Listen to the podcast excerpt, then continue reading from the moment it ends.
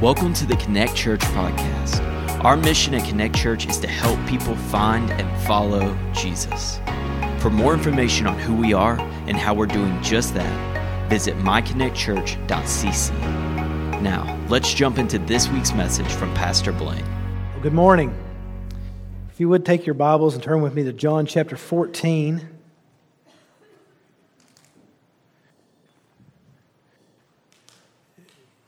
John chapter 14, and we'll just read verse 6.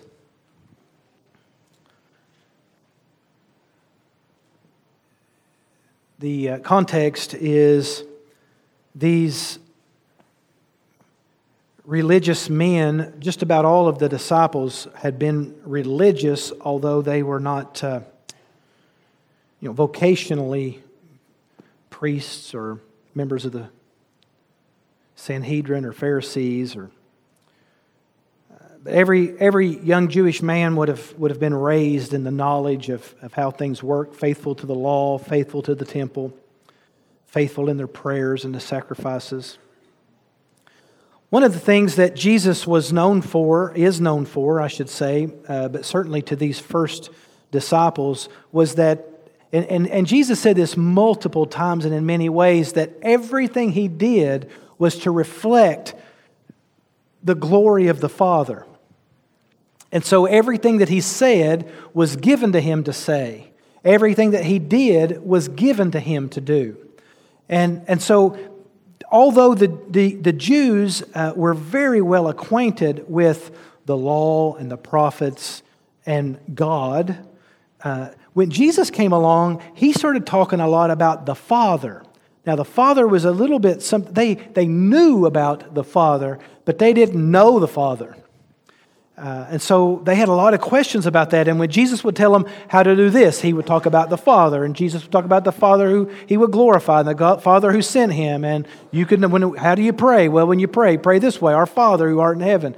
So Jesus is talking a lot about the Father because that's what he's reflecting, who he is reflecting.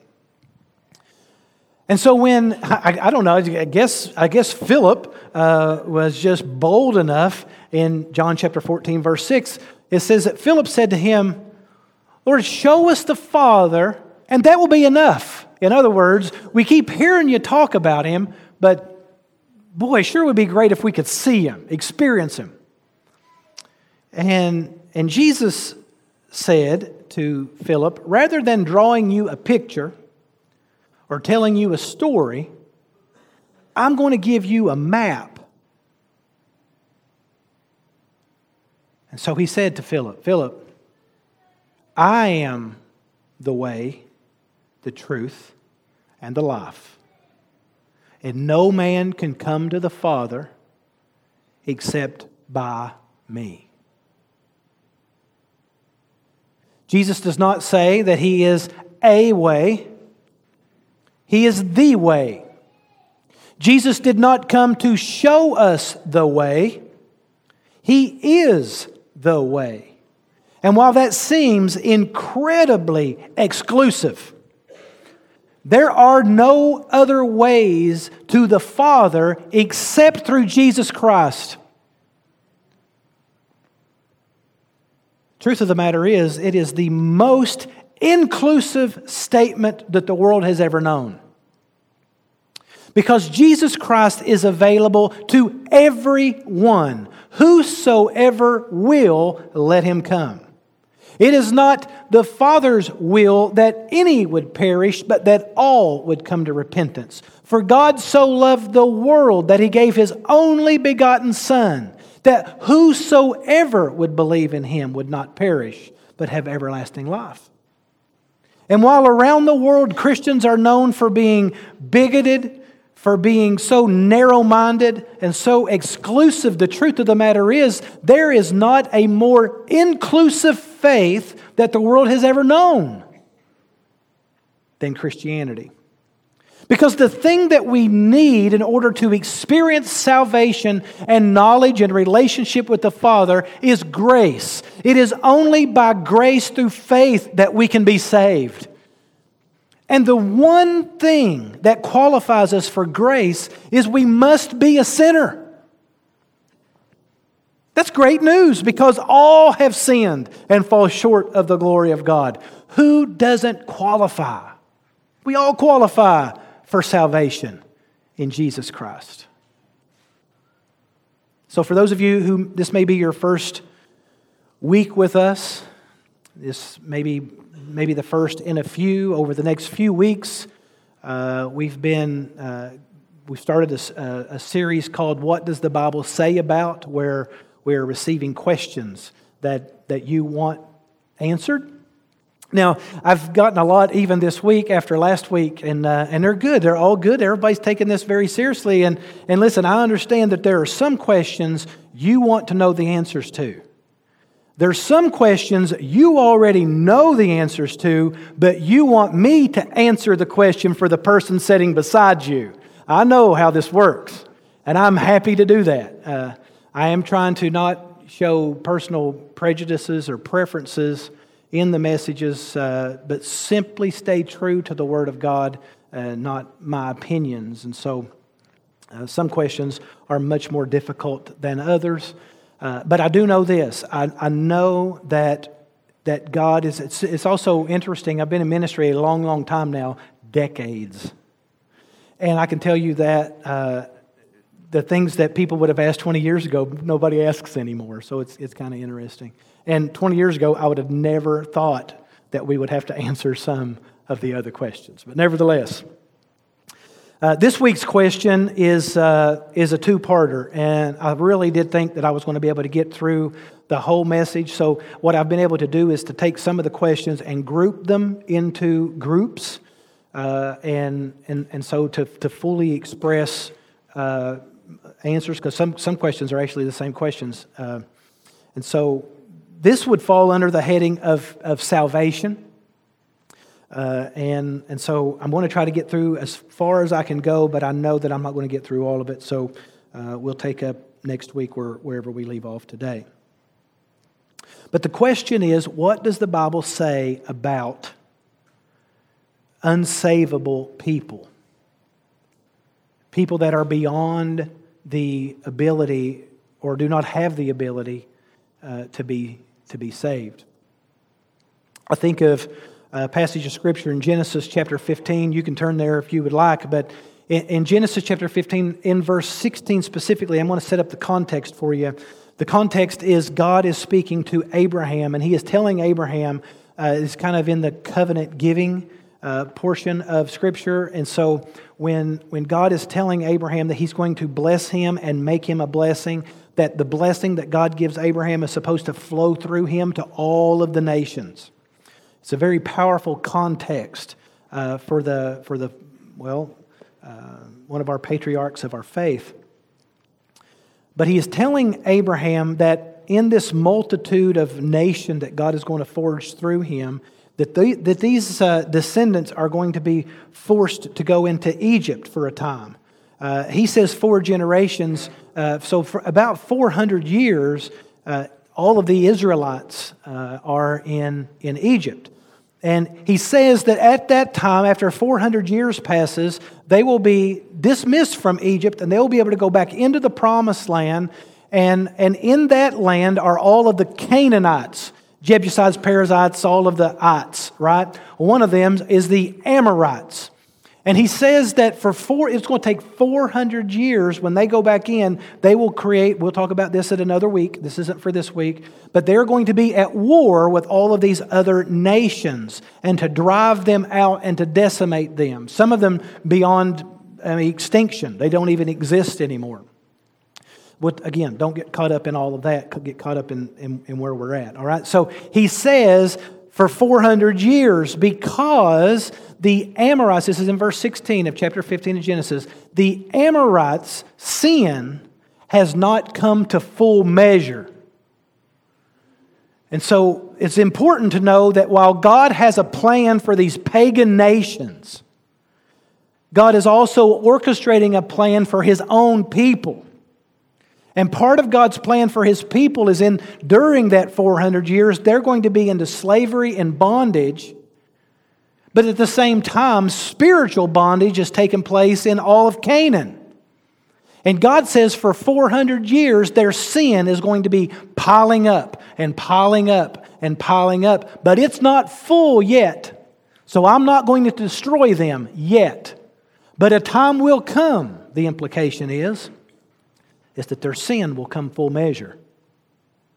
And then I'm going to let you go in and you will destroy them. Now, it's also important to know that there is a remnant everywhere. And the Amorites would not have been unaware, similar to Jonah. When God called Jonah to go to Nineveh, Jonah was the remnant that was available to them to be able to preach repentance, and they listened. The Amorites knew full well, now they didn't live 400 years, but they knew full well that God's judgment was coming. And what did they do to prepare? Nothing. They chose their own culture. They chose, uh, chose their own entertainment. They chose their own faith systems, their own traditions, instead of listening to the voice of God. And when time came that their sin had become full measure, they were destroyed. So, what about unsavable people? I'm going to answer it really briefly. I never want to go into greater detail, okay? There is no such thing as an unsavable person. It doesn't exist. They don't exist. Does that mean that everyone will be saved? No, it does not mean that everyone will be saved, but it does mean that everyone can be redeemed. And so the question would not be unsavable pe- uh, people, the question would be irredeemable people. Are there people who are incapable of being redeemed? And the answer is no. The only people that would be possible to be to not be redeemed would be people who did not need redemption. These would be perfect people. And if there are perfect people, then God doesn't exist. It's a good thing that all have sinned and fall short of the glory of God, right? Okay, so we're going to take all of that. We're going to let it marinate over here on the, on the stove. Okay, so think about a person or the person whom you think is the most unlikely person to become a Christian. Now, you don't have to know them personally. It could be, you know, somebody from history or somebody in the world today, but somebody that is the least likely candidate for salvation of becoming a Christian. Now, I want to ask you uh, why? Why would you draw that conclusion about that particular person or people?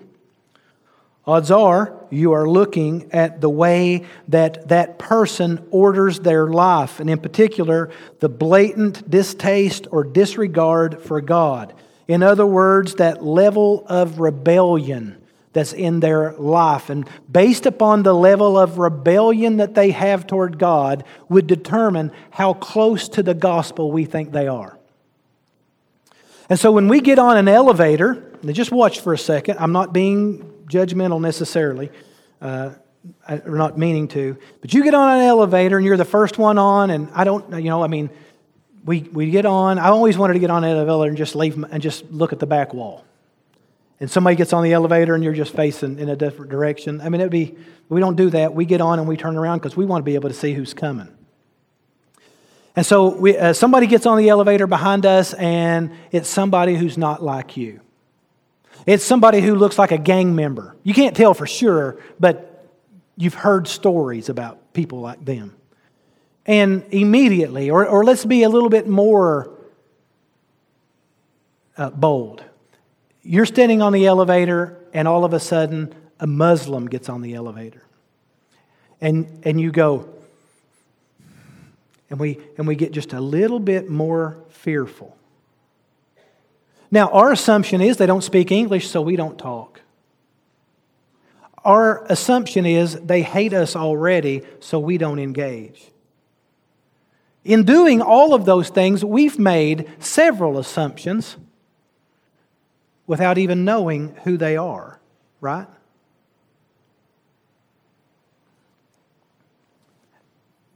Truth of the matter is, we have evaluated them based upon what we feel like they are bringing to the table to work with. Who we are working with, what we're working with. And so, based upon our level of selfishness or our level of fear, will determine how we engage the gospel in somebody's life. Now, listen, their life didn't just determine for them whether or not they were savable, but our silence just determined that. Do you see? Our fear. Fear of what? Well, I don't know how to talk to them. I don't know. What if they ask me a question I don't know the answer to? What if, what if, what if, what if? Well, here's one way I can control the situation.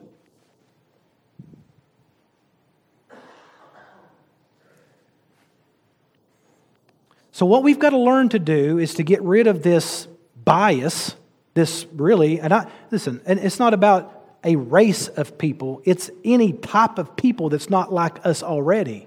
Because I can tell you, if you get on the same elevator and somebody who looks like you get on, we're a lot more free to go, hey, good day. How are you? Mm, good. I mean, it might stay platitudes, but there's engagement because we're not nearly as afraid of people we don't know or ways we don't know. Listen, the gospel doesn't understand that. The gospel says that nobody is beyond the scope of redemption. And you can't possibly know where people are on the spectrum of what God is speaking into their life. Their rebellion, their, their actions, their dress, their backgrounds, none of those things tell you anything about what God is doing in their life and what questions they are forming about God. So, evaluating people by what we are working with or what we are or what they are working with, we need to remind ourselves of who we are working with. Is anybody beyond salvation? No, not one. Is anybody beyond the ability of the grace of God to pierce their life? No. In fact, God might use us to bring them one step closer to the next elevator moment.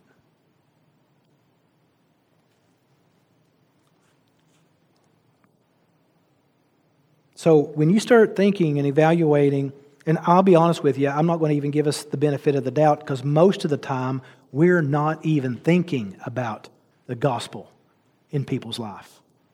We're not even thinking about grace at all. We're thinking about what floor we're getting off, what kind of hurry we're in, or where we're headed next, or who has more value to us that we're about to meet. So, when you begin to think who is worth your time, if your time is the gospel, then it's who is worth the gospel. You think to yourself, and we do it so quickly, well, I could see them becoming a Christian, or I could never see that person becoming a Christian. They're going to take way more time than I have. Listen, in both cases, grace is neglected. And who qualifies for grace? Again, so, so it's by grace that we are saved through faith. And so, what saves us? God's grace. And when God's grace saves us, that grace flows into us and out of us. And that's what we're responsible for, not what people say yes to, but being grace dispensers. That everywhere we go, every conversation we have, in fact, the Bible says, don't even say things unless they're seasoned with grace. Why? Grace in, grace out.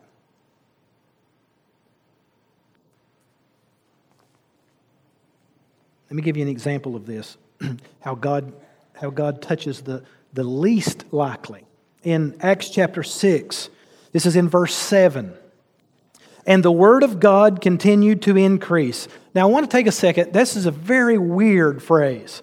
So, if, if my Bible is laying on the end table on Monday morning, and I open it and I read it, you know, and just say I read all of it, and, uh, And then Tuesday morning, I get up and it's a half inch thicker. Wednesday morning, a full inch thicker. And I say, man, the Word of God has continued to increase. right? I mean, that's the literal understanding of that. But the truth of the matter is, the Word of God does not increase. This, this passage of Scripture in Acts chapter 6 is talking about the effectiveness of the grace of God at work through the Word of God. Jesus is the Word of God, and now He has been planted in you. His Spirit dwells in you. You are the temple of God. Jesus is the Word of God. As the Word of God increases, all it is saying is that it is becoming more and more effective through God's people.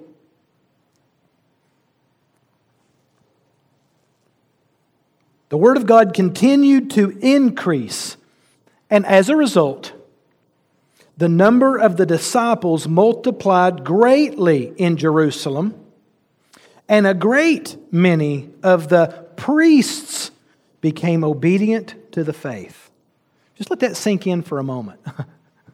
I mean, seriously, we're in first century Jerusalem.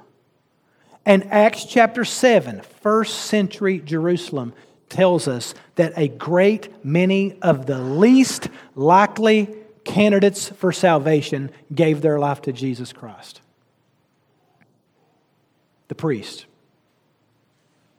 A couple of years ago, they trumped up charges on, on Christ himself, nailed him to the cross if you were in first century Jerusalem, you would be walking around the priests in your conversation about Jesus Christ.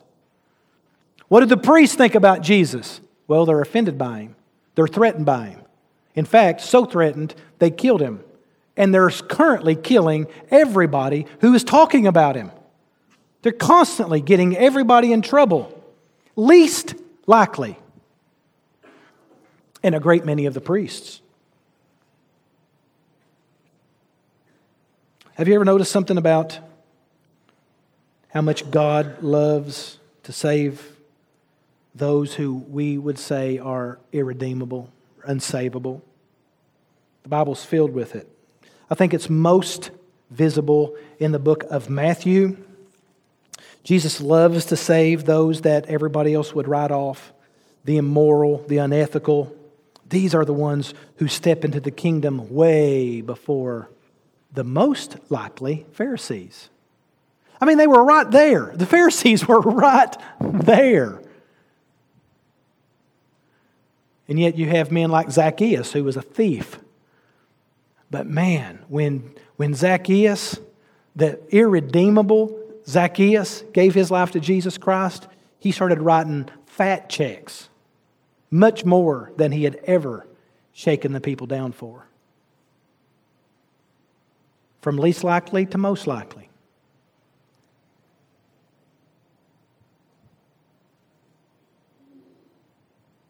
And the, and the good candidates, the most likely, had a real difficult time accepting this. In fact, it is the number one reason why they hated Jesus. So if we, if we were to transplant their situation into our contemporary time, we'd probably found it's unbelievable as they did. I mean, if you think about Jesus, who is the Son of God, and all, the only people he's walking around are prostitutes and drug addicts, he's, he's hanging out with gang members, he's hanging out with, with corrupt politicians and immoral CEOs. I mean, this is who Jesus is hanging with. In fact, it's the number one thing they said about Jesus. The most likely candidates for salvation are saying, ah, he hangs out with sinners. And these sinners keep stepping into the kingdom way ahead of the Pharisees. By the time you get to the end of Matthew, you really start to catch on you realize that Jesus seems to be more interested in saving down and outers than he is the religious elite. Those who want preferential treatment. Especially when you get to chapter 23, you developed a brand new category of unsavable people. It's the Pharisees. Boy, and they fit they fit right into that category. In fact, it was Jesus that said to them, You brood of vipers, you serpents, how can you escape the condemnation of hell? Now, if that doesn't sound like writing off an entire people group, I don't know what does. But in this incredible turn of events, if you go through the end of, of Matthew and then you jump over into the book of Acts, you start to see this really weird thing that happens. God throws us this huge curveball. And it is, okay, so after the resurrection, who is mentioned the most, writes the most, the most pressure and responsibility is put on for establishing churches? Who, who is out there that wrote most of the New Testament? A Pharisee. it was a Pharisee, a recovering Pharisee, a transformed Pharisee. How the least likely become the most likely because of God's grace. He gave up everything. Everything. In fact, Romans chapter 14 says that he was, or chapter 1, verse 14 says that he recognized he was under an obligation to give the gospel to the least likely, the Gentiles. Sitting in prison for preaching the gospel. The walls shake. And in this scenario, Paul would have been the least likely to be saved, but now he, now he is the apostle to the Gentiles, sitting in prison, doing the most, the least likely thing, praising the Lord, bleeding out. And then the most incredible thing happens. The least likely person experiences salvation the Philippian jailer. And over and over and over and over and over throughout Scripture, you have other passages of Scripture, like, like where, where the Ethiopian eunuch is riding down the road. I mean, the Ethiopian, unlikely, eunuch, unlikely, reading the book of Isaiah says, How could I understand this? Boom, Philip pops up. I mean, this is unlikely stuff.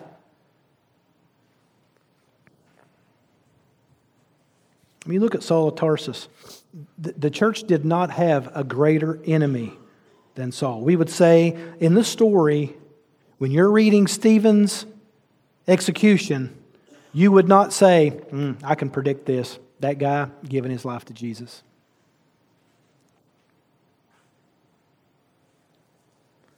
Listen, when you, when you begin to see people as the enemy, and I know, especially if you have OCD, you love to put people in boxes. We love to have lists of the alwayses and the nevers. But even as Christian people, the longer we walk with the Lord, the more defined our boxes become. And we start seeing people as the enemy. Now, listen, don't give yourself a pass on this. I'm telling you, our politically driven, even locally, everybody wants to identify which box they belong in on every issue and topic. Different boxes that we belong in. So when you start seeing people as the enemy, regardless of how deep that feeling is, that will keep you from sharing the gospel. You were making a judgment call on whom God, who God can deal with and who God will not. It is selfish and it is fear. And it's fear that points to our selfishness. I believe that fear is the basis of selfishness. The reason we are selfish is because we're afraid of something being taken from us that we want, or something being given to us that we don't, or being out of control. But fear occurs because only one reason is because we're looking at ourselves way too closely. The trick of the gospel is not to look at yourself at all, but to look unto Jesus and to be able to see that everyone can receive the grace of God. And when you really begin to adopt that as a habit, you'll begin to find that every conversation has an opportunity to speak the glory and the graciousness of God.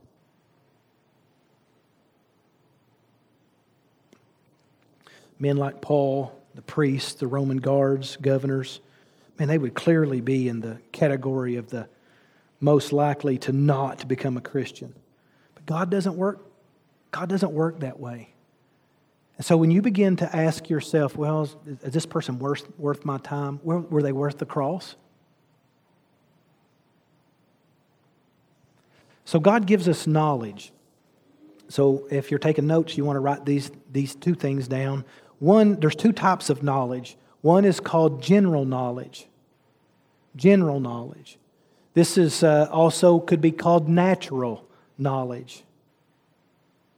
It's knowledge we have just because we're human. It's, we don't know where it comes from, we just have it. Now, you're going to want to hold on to this because of the message for next week.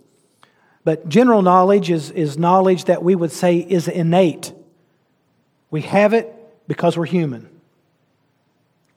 Now, there's general knowledge, like we would say, well, I know the sun comes up. But there are people who study the sun who know words that we've never heard. People who study trees who know words we've never heard, or birds, or any of the ways that any of the science uh, world works, ecosystems, you name it. People who know far more, but that all is still in this general knowledge category. We can know it because we're human. The second type of knowledge is called special knowledge. Special knowledge. It's knowledge that we do not get any other way except it is specially given to us by God Himself. It's where God would take general knowledge and do something with it in a way that might go against the natural norms. It's in special knowledge where we would experience information from the Holy Spirit, or we may be able to hear something that is brought to our minds in a way, or a, word of knowledge uh, or any of these uh, the miracles that God would perform. Those are special knowledge. It's also called empirical knowledge. It's, it's knowledge that we gain from uh, uh, a divine in a divine way. General knowledge we experience with our senses, and special knowledge we get from God. Now, typically speaking, not always necessarily, these got to leave room for miracles. But typically, what will happen is a person has general knowledge. We all have general knowledge, different levels of it, of course. But we have general knowledge, and based on the answers of faith that we gain from general knowledge, God will give us special knowledge to complement that. For instance, we know, Ecclesiastes says this, Paul also echoes this several times, that eternity is placed in our hearts. So that actually is not special knowledge, that's general knowledge. That I am born with a knowledge that this isn't all there is. I am born with a knowledge that there is a God out there somewhere. This is one of the reasons why you can go to anywhere in the world if they've never even known that there's a world outside their village, they're worshiping something because general knowledge tells them, because in God's creation. Based on what we do with general knowledge, God will come along with special knowledge to complement that. So, for instance, if I know that there is a God out there I should be worshiping, I don't know why, I don't know what it is, I'm going to go ahead and start worshiping. But this book is special knowledge. Everybody doesn't have this. This is special knowledge. This is very precious. And then when I open it, God gives even more special knowledge to me personally. Oh, it helps me answer so many questions.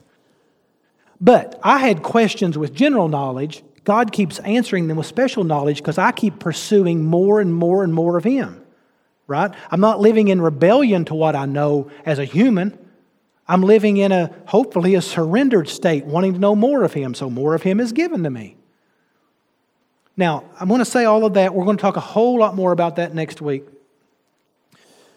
But what I wanted to say about that today is this you, we cannot possibly know what questions are in the hearts and minds of people based on their general knowledge.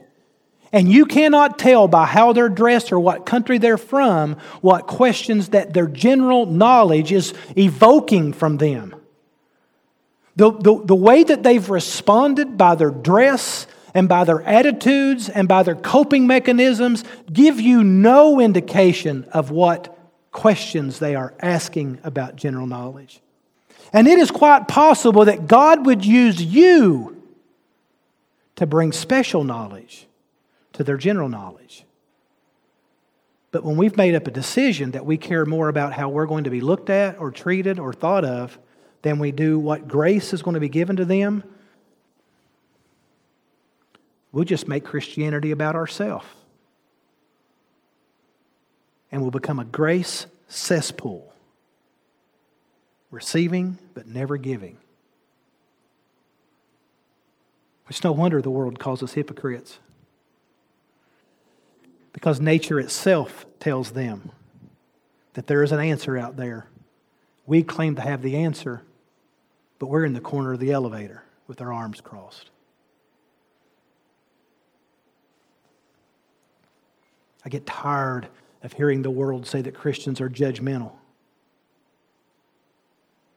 I'm so tired of them being right.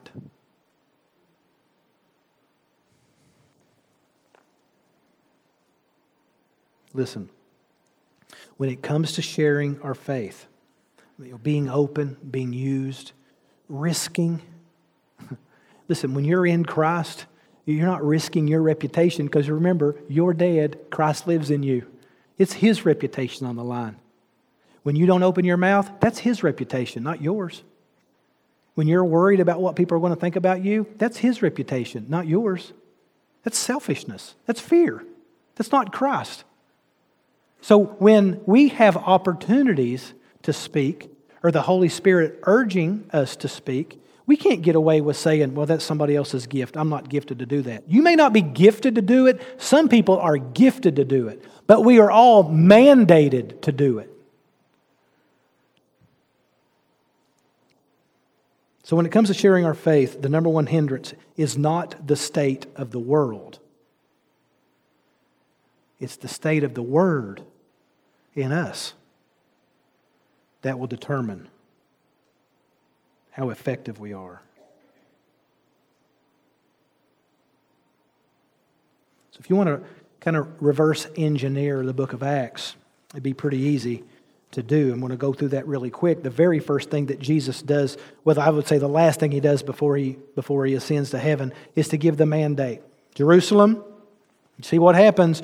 Jerusalem, and I don't mean this to be, you know, like the, the goal or the point, but they start amassing great amounts of influence in Jerusalem really, really quickly. I mean, thousands of people, thousands of people piling up, right? It starts in Jerusalem, Judea.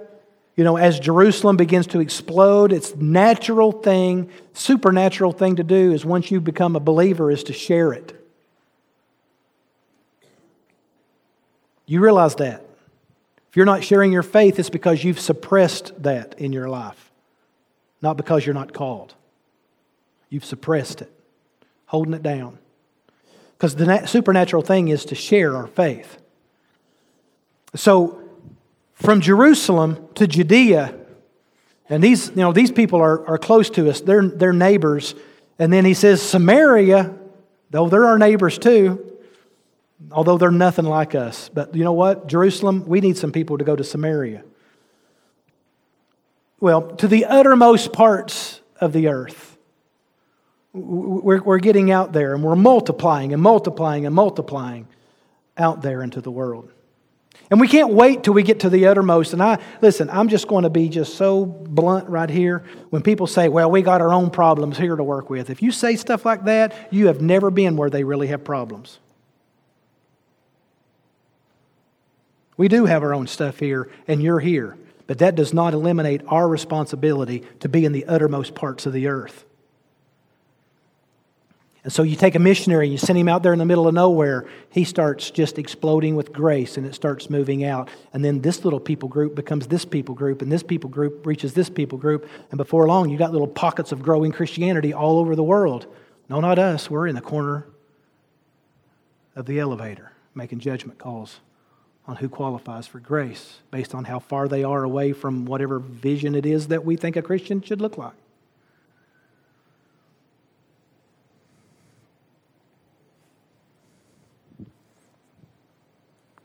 So, Jesus said, Go. What did they do? They started thinking about going. But you can't read the book of Acts with every encounter, you're going to stumble over prayer I mean, these people were praying all the time. They'd get together in little prayer groups and they were praying and praying and praying and praying. And we, we, we need to value prayer in the life of the church because that's what gives us special revelation, special wisdom, special knowledge to know how to speak into general knowledge. General knowledge, think of general knowledge like puzzle pieces. All right, so everybody is born with puzzle pieces and they pour the puzzle out up on the table. Special knowledge tells us how to put those puzzle pieces into a place so that it all makes sense. I think of the Jews when Peter is preaching to the Jews in, in Acts chapter 2, well, chapter 1 and chapter 2. But when he's preaching to these men of Israel, perceive you to be religious people. And he starts winding through the law and he starts winding through the prophets. And he finally gets to, it's this Jesus that you crucified on a tree. And they go, oh, the missing link. That was the puzzle piece. We were so close to the puzzle, but we were missing a few pieces. But it was Peter's special knowledge that helped them. What must we do to be saved? 3,000, just like that. You never know. You never know what special knowledge you might be able to bring to collective general knowledge.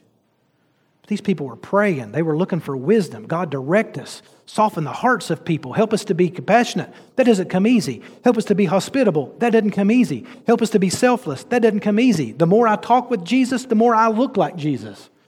So the more time I can spend in prayer, the more confidence I'll have that He is all I need. That's why they're praying. Sometimes we're going to talk about prayer in the fall, but when we start thinking about praying, boy, eh, we start thinking, boy, why do I pray if God already knows what He's going to do? That's a great question. We're going to answer that later, far later. But for now, that's not the point of prayer, is to tell God what to do. The point of prayer is to think more like Him. That's why the early church is constantly praying all the time. In fact, they're praying and they're not even good at it. I mean, in fact, they're pretty bad at it. One night they're praying and they're praying for Peter to be released from prison.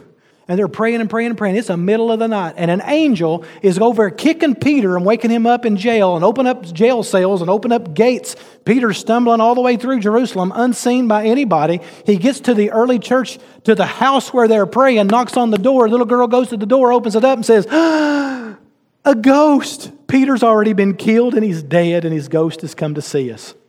I mean, these are prayer warriors.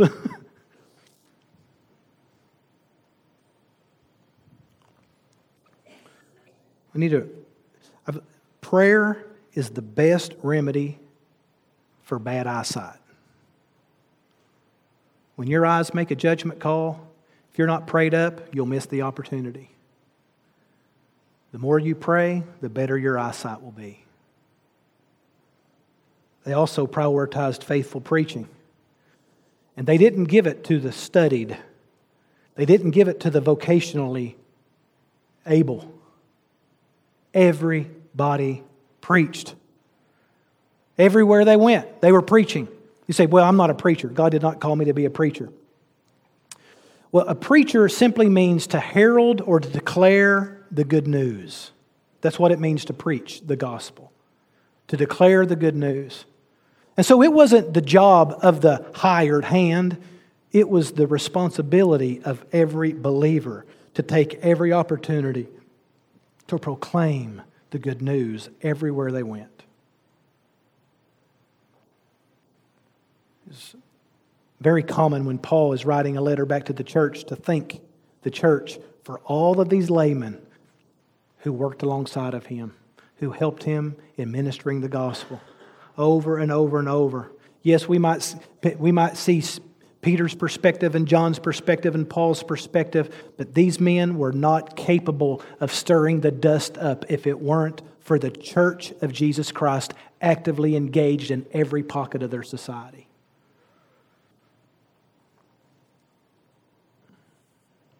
Now, I want to read Acts chapter 2 again quickly, not the whole chapter, verse 42. But I want you to see just the ordinary, it's just ordinary stuff. I mean, it's not This is not supernatural stuff. And they devoted themselves to the apostles' teachings. That means they were faithful to what the Word of God said. This is the apostles' teaching. They devoted themselves to the apostles' teaching and the fellowship. That's the one another, collective, community. And the breaking of bread and prayers. I mean, what they did is they, they were obedient to the gospel. They spent time making sure that one another was you know, being held accountable in that fellowship, and, and they ate together and prayed together.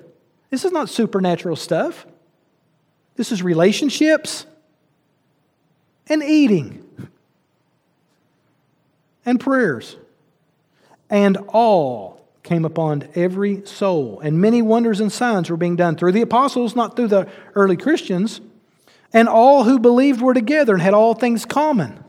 This is just unity. These are things we choose to do, not things being done upon us. We choose these things. And they were selling their possessions and belongings and distributing the proceeds to all as any had need. And day by day, attending the temple together and breaking bread in their home, they received their food with glad and generous hearts.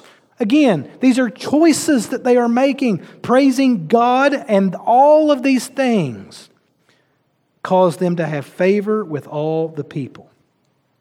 And the Lord added to the church daily those that were being saved. Not weekly at altars, daily at your work, in your homes. So, well, I can't lead anybody to Christ. Well, how did you find him? It's not rocket science. We don't need four or five steps. You don't have to know a certain algorithm to lead people to Jesus. You have to be able to say, I once was blind, but now I can see.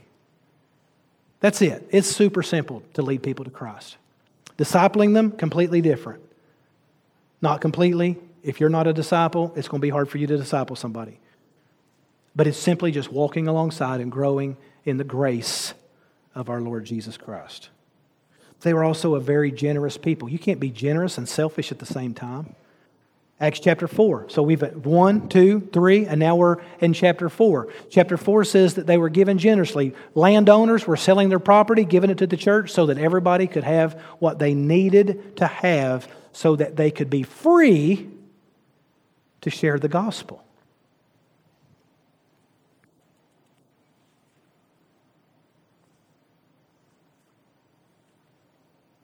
Do you know how you know when the gospel has taken root? You know, we can say, well, I'm a Christian, I believe in the gospel. Yeah, I know that. We've accepted the gospel, we've accepted it, we believe it. I'm talking about how to get it rooted so that it begins to grow and sprouts. And this is the part of Christianity that's missing today in American Christianity is we've believed and checked the box, but it's not changed our life. It doesn't take root. We're not giving it away and allowing it to sprout in the next generation. You know how you do it? People open up their homes and become selfless. That's how you know that the gospel has taken root. Selflessness.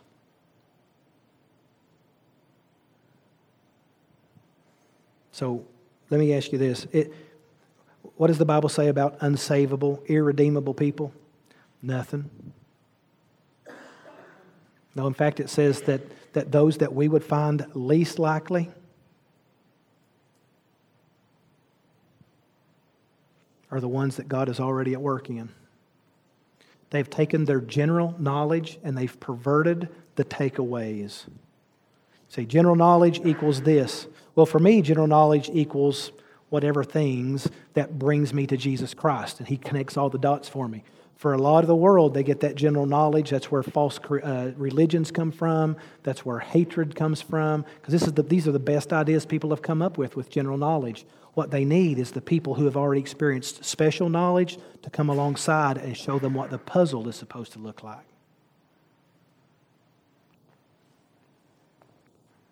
Let's be honest. I want you to think real hard for a minute. Is it likely that any of us should be saved? Well, if you knew anything about me, you'd know I'm the least likely.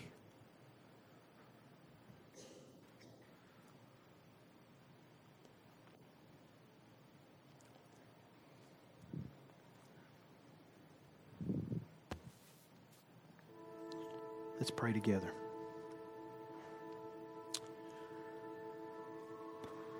Lord, I pray that your spirit would be felt so heavy in this room today. I pray that maybe we would catch a glimpse of what you intend to do through your church, what you have intended to do with any church that's been open, with any people that have been receptive to allowing your spirit of grace to work through us. I pray that, Lord, you would allow that to start here. Give us a fresh revival. Help us remember who we were, who we are, and, and the work that you have called us to and the work you've already started in everybody in this world. In Jesus' name I pray. Amen.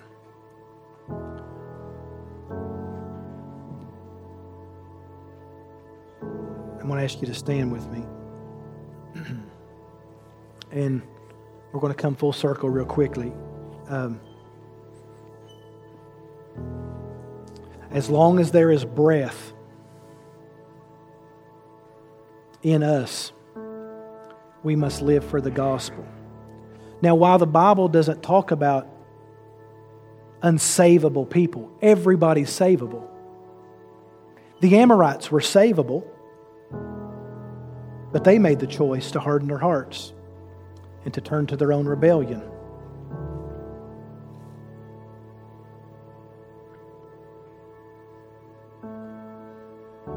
So, 400 years after Genesis 15. And I know we live in a culture where God is good and God is love and God doesn't let bad things happen. And listen, Scripture is very clear. What does the Bible say about God's character and nature? One of the things that we know about God from Scripture is that God's wrath hangs upon the head of those who have not responded to His grace. People say, and I know you've heard them, they're popular people. God doesn't get ang- God's not angry at you. That's not what Scripture says. That God's anger is being kindled against unrighteousness. But it doesn't have to be that way. That's the beautiful part. It doesn't have to be that way. While God's wrath hangs upon our head, his son hung on a cross so that we might be and gain his righteousness.